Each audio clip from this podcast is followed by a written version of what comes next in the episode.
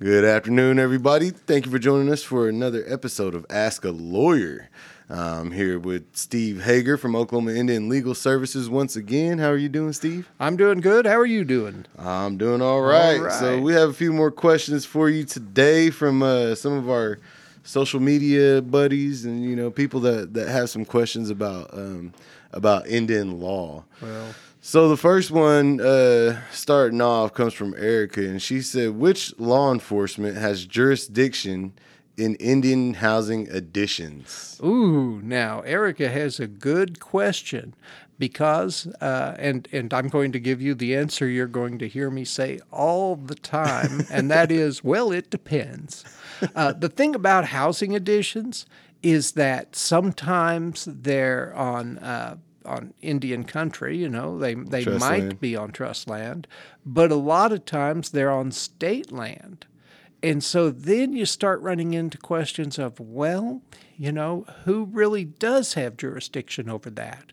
You know, now, and then you have other issues too, because some of the housing authorities that work, you know, that are tribal housing authorities are actually incorporated as state housing authorities.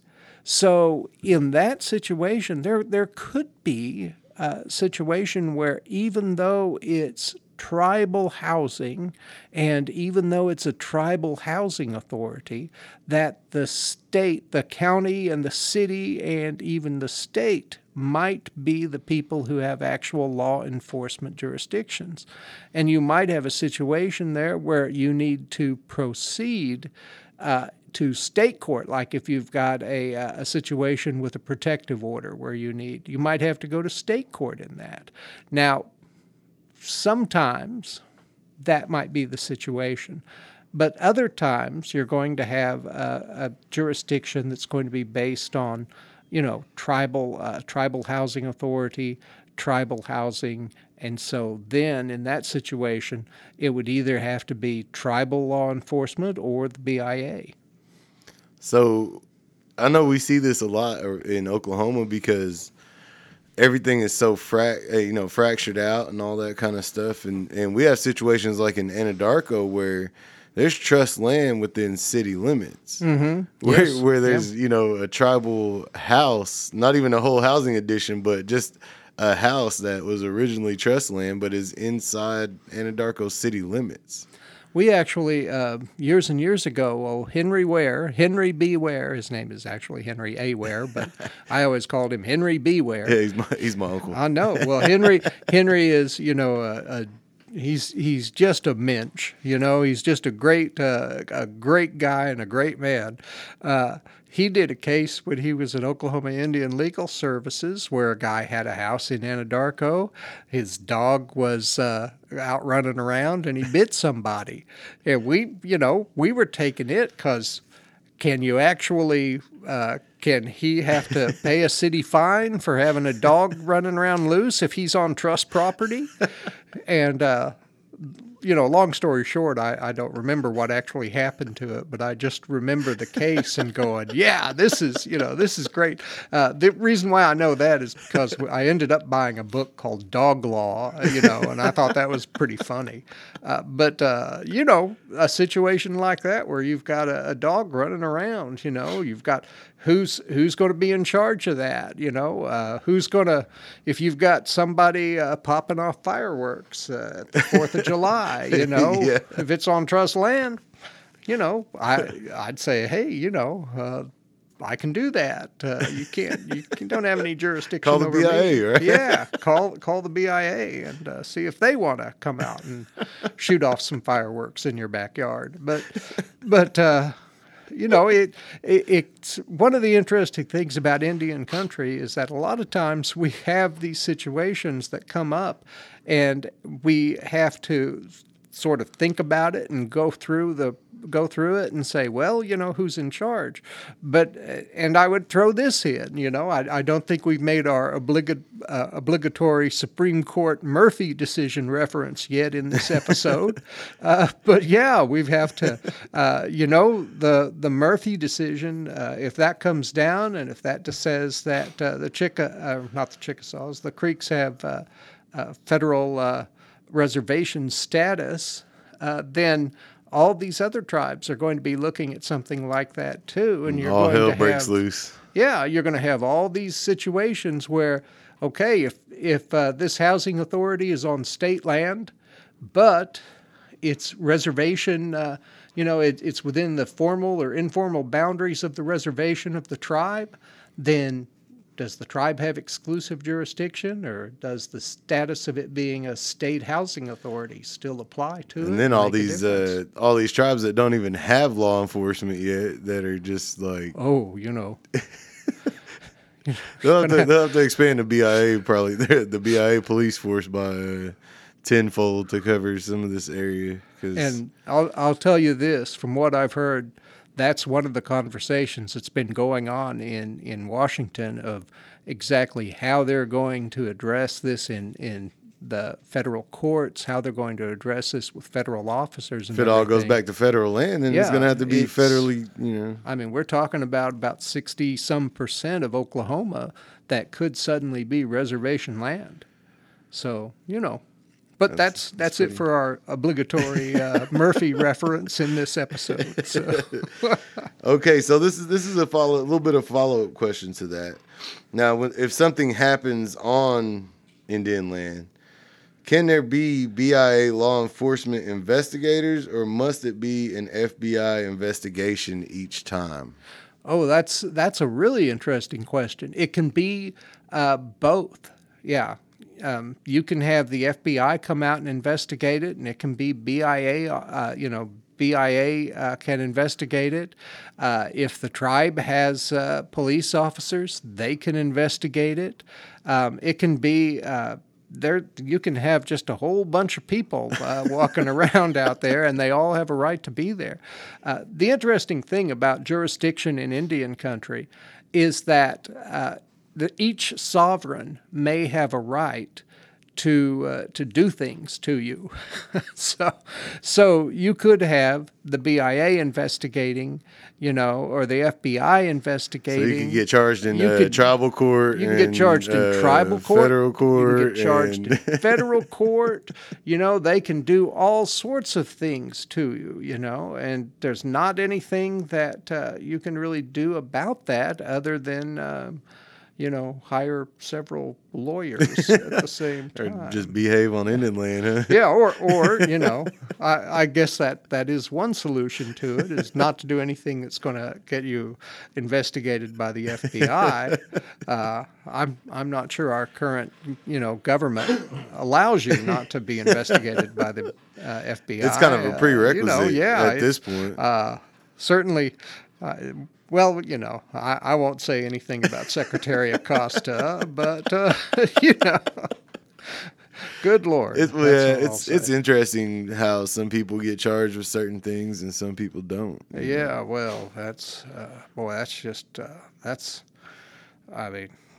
I'm just afraid there are any number of people who probably want to live as long as they possibly can because they're not going to like what happens to them in the afterlife. Yeah. That's the truth. Just man. Saying that about our current government. I just read a story about a police officer in Florida that was planting meth on everybody, and they noticed a pattern and finally overturned all these cases that he had just blatantly just planted meth on people that didn't have meth in their system, never had any charges, just ruining people's lives. It's so easy to do that. And, the thing about it is that if you're a police officer and you do something like that, the initial response isn't, what were you doing? The initial response is, attaboy, you really found this guy. And, there you go. Pat on the back. Yeah, that's a good job. And after about... The proverbial helmet sticker.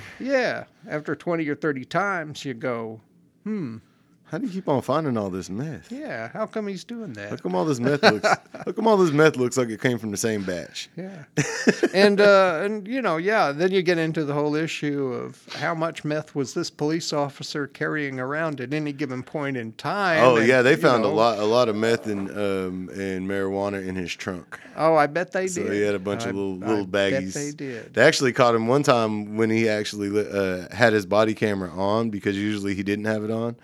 But they actually caught him dropping the meth into the car and then putting his glove on and then miraculously finding it. So, Lord. Well, you know, most of my experience with police officers has been that they're just guys trying to do their job, and they're not really looking for it. But you know, you can be in a world of hurt if you've got somebody who's a policeman that wants to be in charge. Yeah, a sociopath. Yeah, that's what I mean. That's kind of what they seek out. Now, kind of off the topic from the questions from our social media folks, but how do you feel about legislation to have these body cams on at all times? What is the downside to having your body cam on at all times if you're a police officer? I don't think there is a downside. I think if you've got a body cam on, or if you've got a body cam, on your shoulder or on your vest, it should be on anytime you're dealing with the public. One of the things that I think everybody should be shocked by are, the rise of cell phones and how people have started, recording the interactions they have with police officers. Mm-hmm. And it turns out that a lot of those interactions are not really very good. That's with me. I mean, that's got to be the definition of white privilege. I'm a middle-aged white guy. A cop pulls me over. He's going to say, "Well, sir, you were going extremely fast, and what's the rush?" He's not going to come up to me with his gun pulled, and he's not going to, check my car for drugs. I keep those in the trunk. And no, I don't. I'm just kidding. I'm a 6'2", 225-pound big Indian dude. I've had cops' guns pulled on me so many times. Sure. I mean, it's almost natural. That's just what's going to happen. And the thing about it is that if there's a body camera on, that cop can't say, "Well, I don't know what he's talking about," Yeah. And by the same token, if somebody's saying, "Well, that cop just, he just punched me in the face for no reason," or something, and there's a body cam on, the police officer can say, I didn't do that, Yeah. I wanted to, but I didn't. Yeah. So I see it as a win-win. I just think that if you have nothing to lose, it should be a requirement for officers that they have the body cam on and working. And what's more, I think if the body cam goes off, you should pretty much take everything they say after they've turned the camera off with a grain of salt. Mm-hmm. I think that should be an actual basis in testimony. Video don't lie. Yeah. All right, so this is the last question from Erica. She actually had a question that was pretty interesting. I never thought about this, I guess because I haven't run into the problem, but I could see where this could be a problem. Now, she said, can there be a policy change on the IHS level allowing extended family to get treatment for a minor? Because we have so many broken up families that, kids stay with their aunties and, their grandmas and whoever. And if they're not necessarily that parent's guardian, but, they take care of them while mama and daddy goes and binges or whatever. Yeah, yeah. Oh, that is a great question. And, I don't think there's an easy solution to that. Now, I'll kind of lay it out in a couple of different ways. One is that, medical records are confidential. There are laws, that say you can't have access to medical records. You've got to be really careful with those. That's why you've got to sign all those little pieces of paper when you go in. And so there, you're not going to be able to just have anybody go in and start signing stuff for people. It's going to have to be within the person with jurisdiction, and that doesn't have to necessarily be guardians or parents. There's something that you could do in Oklahoma called a parental power of authority. And it's just a little tiny form that a parent signs and says, I give, authority over my child to this person. And then everybody signs it and it's notarized. And that would give them the ability to access medical records and do things like that. So that would be real simple. So that would be something that would have to be done personally, not at the IHS right. or whatever. You would have to have that ready to go. So if you're, for instance, if you know that Aunt Peggy's going to be watching your kid for the next 3 weeks or something. So is there like an expiration, like a date? Is there a date? You could, a window on there? You can erase it at any time, or you can delete it at any time. It says subject to the parent's wishes. It's totally giving the parents jurisdiction to someone else. Okay. So they could just go do it. And so what's that called one more time? It's called a parental power of authority. Parental power of authority.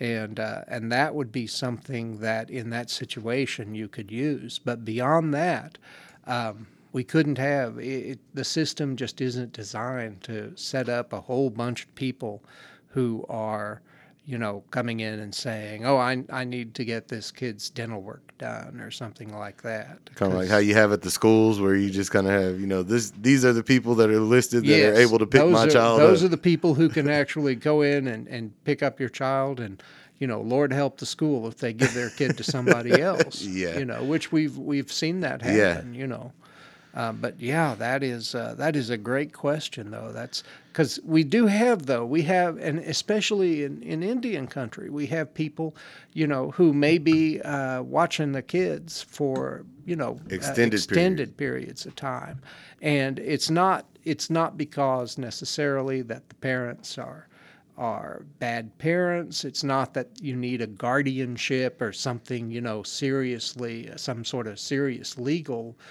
means for it, but you end up with a whole bunch of people who have kids in their possession, I guess you could say, that don't really have any legal rights to it, and a parental power of authority kind of addresses that situation, and it's kind of designed for that.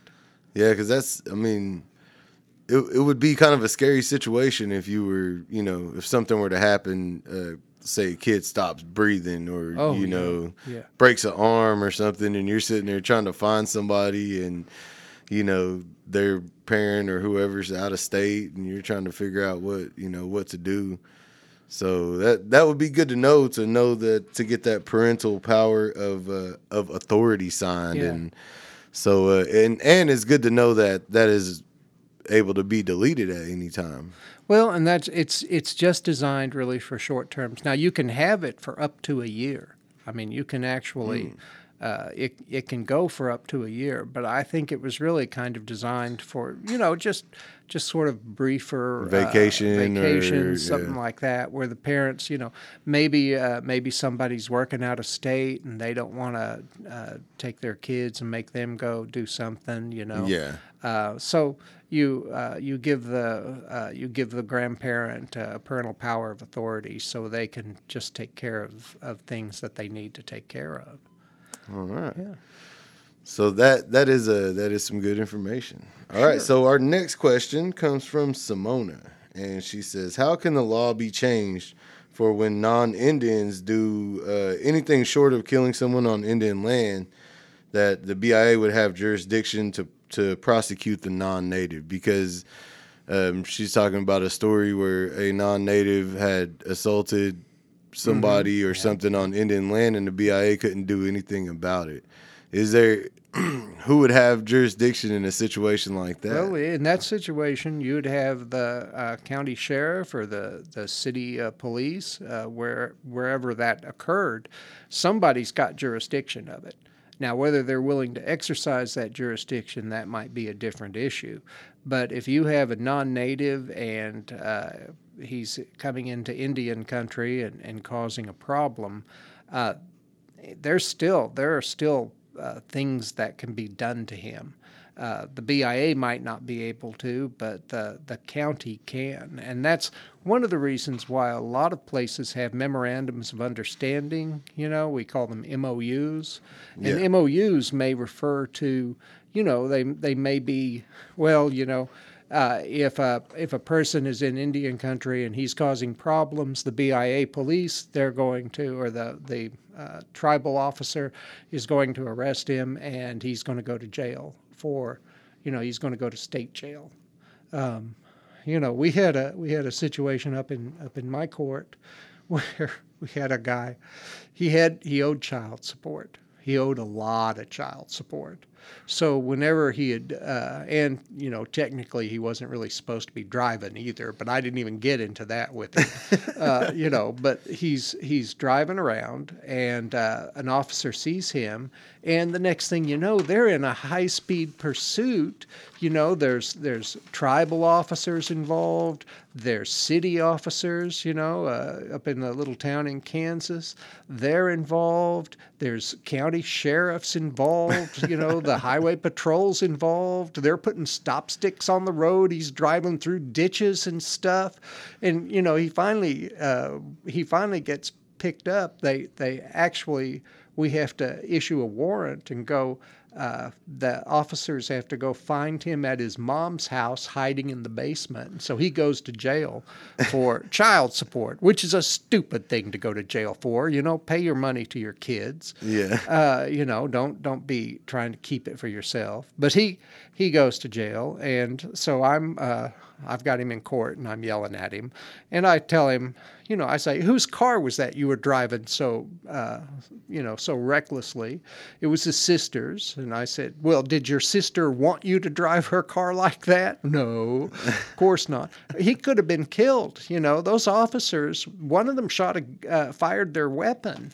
You know, he was thinking, yeah, if I just drive at really high excessive rates of speed, the police won't bother me, but they will, you know. And he was lucky that he was in court where I could yell at him. Yeah. Because he could easily, you know, he hits a turtle out on the road, you know, his car flips over. I guarantee you he wasn't wearing a seatbelt. Oh, yeah. You know, but things like that. You know, there's always somebody who can be responsible for that. If there's a problem in Indian country, somebody is responsible, no matter who it is. They don't get to, non-Indians don't get to come into Indian country and do whatever they want to. So that it's just a matter really maybe of talking to the sheriff or talking to the local police, whoever they are, getting somebody to come out and take care of that situation. And that's a whole nother... That's a different issue. That's a whole nother box of worms there. You might have a sheriff who says, oh, I'm not going to do that. Well, that's, you know, that becomes a political issue. Because if you have a sheriff who's going to let people come into part of his jurisdiction and cause problems, hey, you know, you need a new sheriff. So is there, you know, going back to the original question, is there a way to give BIA authority over non-Indians that are on Indian land? Sorry, I got off on a rant there. Yeah. Yes, there is, but the only problem is it would have to go through Congress. And Congress has traditionally been really, you know, nervous about giving tribal officers or BIA officers jurisdiction over non-Indians. Now, we're seeing that change, and I have good thoughts for the future. Why would they be scared about another race having authority over their criminal doings? that goes all the way back to the old days. Are they afraid that another race would treat them badly? No, think maybe. I'm not sure. How that works out, but that's that. Yeah, that's really pretty much it. They don't want to have people doing to them what they've done to so many. But the thing about it is that we do have now some changes coming, and those changes come in the Violence Against Women Act. And some of those now say, okay, if you're issuing a protective order, you can now issue protective orders if you followed the steps that are required by the law. You can have protective orders issued against non-Indians out of tribal court. And if they get pulled over, if they're violating the protective order, every court, any court, will go get them and pick them up. Hmm. So, that's a good thing, and I think it's, it's just a matter. I mean, there's a case, they call it the Dal-Gen case, and that comes out of Mississippi Choctaw country. And there you had a Dollar General store on reservation land, and they had this program where they would have teenagers kind of learn how to work in a retail market and do stuff like that. And they'd pay them a little bit, but they wouldn't pay them what they were supposed to pay them, because they were interning, which I can't really say anything about that because we use interns all the damn time. But anyway. Got to take advantage of those interns. We do take advantage of those interns, but... and they're good interns, too. They're a lot smarter than I am. Anyway, in Dal-Gen, what ends up happening is that they have a guy who's kind of a pedophile. Well, not kind of a pedophile. He is a pedophile. And he's abusing a boy there at the store. And, using his position as manager to take advantage. Well, besides the criminal charges that are brought against him, the parents of the boy want to sue Dollar General for not, taking a look and not making sure that their personnel were safe. So they file a lawsuit in the tribal court. And Dollar General goes to federal court and says, well, we can't be sued in tribal court. And the federal judge says, well, why can't you? And they said, well, we're not an Indian organization, we're white guys, and the federal court in Louisiana says, well, that doesn't matter. You signed a contract. Your contract says that in civil issues like this, you have to go to tribal court, and they basically said they didn't wanna, and they proceeded to go all the way up, and the Fifth Circuit heard the case. The federal Fifth Circuit heard it, and they said, absolutely, you have to go to tribal jurisdiction. You can't go anywhere else. You have to, if you're going to be working in tribal country, you've got to go through the tribal court system. Well, that goes to the Supreme Court, and the Supreme Court, it's just after Justice Scalia has died, and he really made a difference in this case because he was dead and it was a 4-4 tie, which means the Fifth Circuit decision stands. So, but there were 4 Supreme Court justices who were basically saying that tribal courts couldn't be trusted hearing this decision because there were non-Indians involved. Yeah. And that's something that we have to get past. That's something that we have to start working with. So in answer to your question, can the BIA have jurisdiction? The court could. Eventually, hopefully. Congress could do that tomorrow if they wanted to. They could do that tomorrow.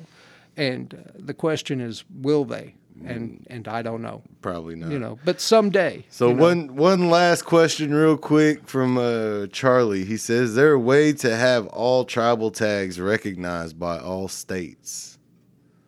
Ooh, well, here's the thing that I would argue. All tribal tags. Now does Charlie mean he's going to set up a printing press in the back of his, you know, his trunk and just make new tags for people? You know, a legitimate tribal tag, like from a legitimate federal tribal court. You know, those tags should be recognized by every jurisdiction, and we've got case law on that. I think the problem more is being stopped because they don't recognize what the tag is. That I think that can happen. You know, I was just, you know, Oklahoma for years has only had a rear tag. Yeah. And I got stopped once in California, and I honestly thought I was going to be taken into custody because the cop said, your front tag is missing. And I said, I'm from Oklahoma. I don't have a front tag. And he said, yes, you do. Everybody has a front tag. And I said, I don't. And he said, well, you know, I think you do. And I said, look, I'm a lawyer from Oklahoma. And I was driving, and this is on me. You know, I've never had a whole bunch of money. Me and my wife were driving this old Toyota, kind of a crummy Toyota Corolla. And he looked at the car, and he looked at me, and he said, you're a lawyer? Really? And I said, just try me, buddy. We're going to go, you know. And so finally he went back, and I guess he probably talked to someone who said, well, my God, of Oklahoma doesn't have tags. Don't you know that? But that kind of comes down, and I was getting ready to talk to him about the Interstate Commerce Commission and how he couldn't stop, you know, Oklahoma from only issuing one tag, you know, and all. I was going to go through the whole series with him. So that's the same sort of thing, though, with this. You know, if you're getting a tag in Oklahoma from a tribe, and you're going to New Mexico, or you're going to Texas, or to Kansas, or Colorado, or any place like that, they can't say you have an illegal tag just because they don't recognize it. You know, they have to have something more than that to go on. Now, I have had this question come up before, and after I gave a great answer about it, the guy said, well, it had expired 2 years ago. And I said, well, now you're changing it on me. No, that's a problem right there. Yeah, you gotta have a current tag, but if it's a current tag, it should be good. All right. Well, that's going to do it for this episode of Ask a Lawyer. Steve Hager, thank you again for coming in. Well, as always, thanks for having me. I look forward to our next session. Yeah, and for everybody here at Talk Job Radio, I thank y'all for coming out. And I'm Thomas the Third saying peace.